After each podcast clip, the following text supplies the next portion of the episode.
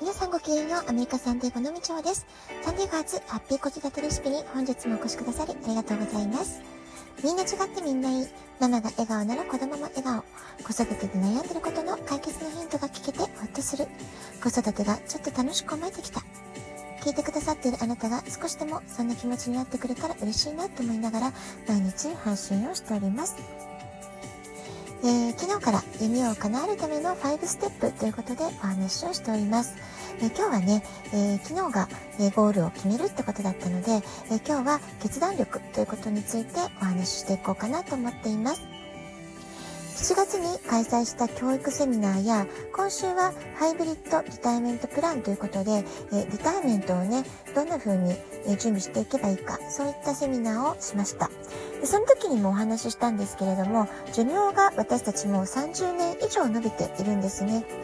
で、人生デザインをどんな風に描いていくか、まあ、そういったことを自分自身で考え、決めていくことがとても大切になってくる時代を今私たちは生きているわけです。あなたはどんな人生を過ごしたいのか、いつどんな学びをして、どんな仕事、どんなキャリアを積んで幸せと感じる時間はどんな時間なのか。まあ、そういったことを一人一人が自由に決めていって良い時代がやってきた。まあ、そういったことがね、できるんじゃないかなと思います。でも逆にこの自由度が広がるっていうのはすごくいいことではあるんだけれども選択肢が広がっているからこそ何を選んでいいかわからないとか自分がどういう選択がフィットしているのかわからないとか、まあ、そんな風にすごく戸惑っている人も多いんじゃないかなと思います。えー、我が家をね、息子を見ていますと、アメリカで生まれ育ったせいもあって、何でも自分で考えて自分で決める。小さい時から強い自分の意志があって、いつも色々と様々な考えを巡らせている。まあ、そんなね、印象があります。将来のキャリアだったり、いろいろな人生のシミュレーションをいつもね、自分の中で自己完結して、いろいろやってるんだな、いろいろ考えてるんだなって思うことが多くあります。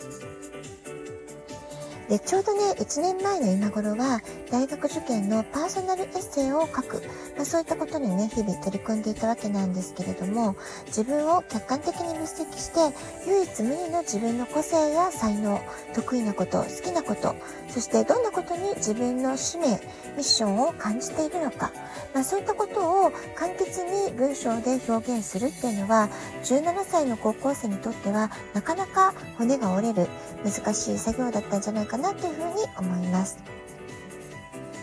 コロナ禍の混乱の中で自分と向き合う時間、まあ、それはね、時に苦しい時もあったと思うんですけれども、こんな風に受験プロセスの中で自分と向き合い続ける時間を過ごすこと、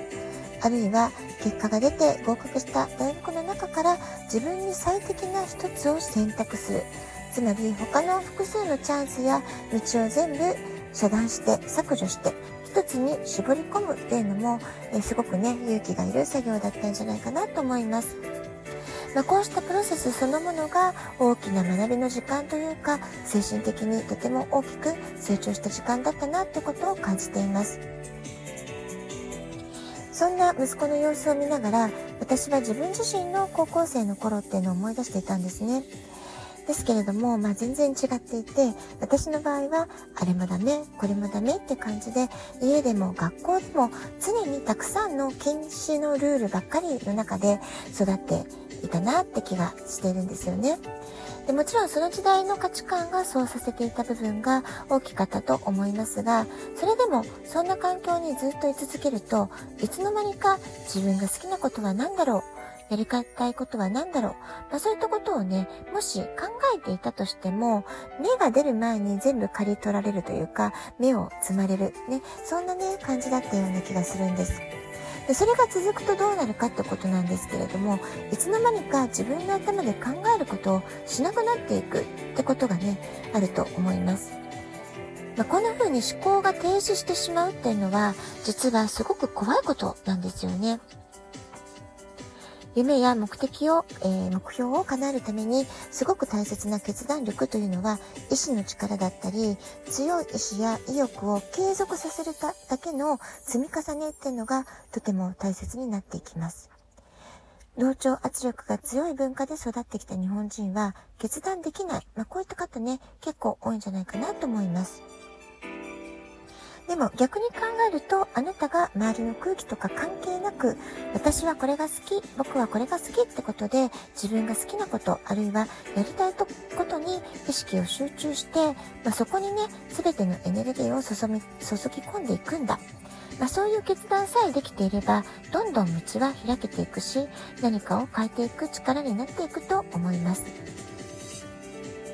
これだけ時代の変化が激しい環境ですから、何か常に変えていくという意識は、これからますます大切になってくるんじゃないかなと思います。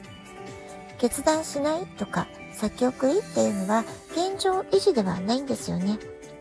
例えばビジネスの場面で決断できずにタイミングを逃すと、クライアントの信頼を失うとか、受注を他社に持っていかれてしまうとか、えー、確実にね、損失につながってしまうわけです。決断しないことで今何を失っているのか、何を失うのか、まあ、そういったことをいつも自分に問いかけ続けることがとても大事なポイントになってくるんじゃないかなと思います。もちろんいろいろなことを検証した上で今はやるべきではない、タイミングではないと、えー、判断するのも、えー、一つの大きな決断、大切な決断です。一番避けた方がいいのは、明確な理由がないのに、なんとなく今決められないからなーってことで決断しないってことなんです。これは単なる先延ばしってことになるんですよね。時間だけは誰にも平等に与えられています。時間だけは取り戻すことができません。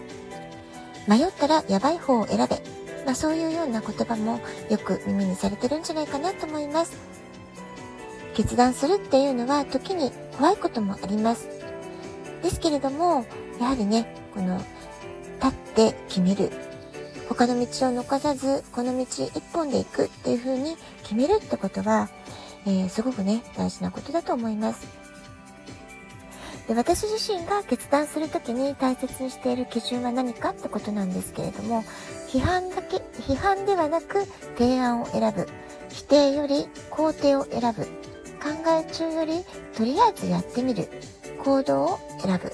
ま、そういう感じだかなというふうに思います。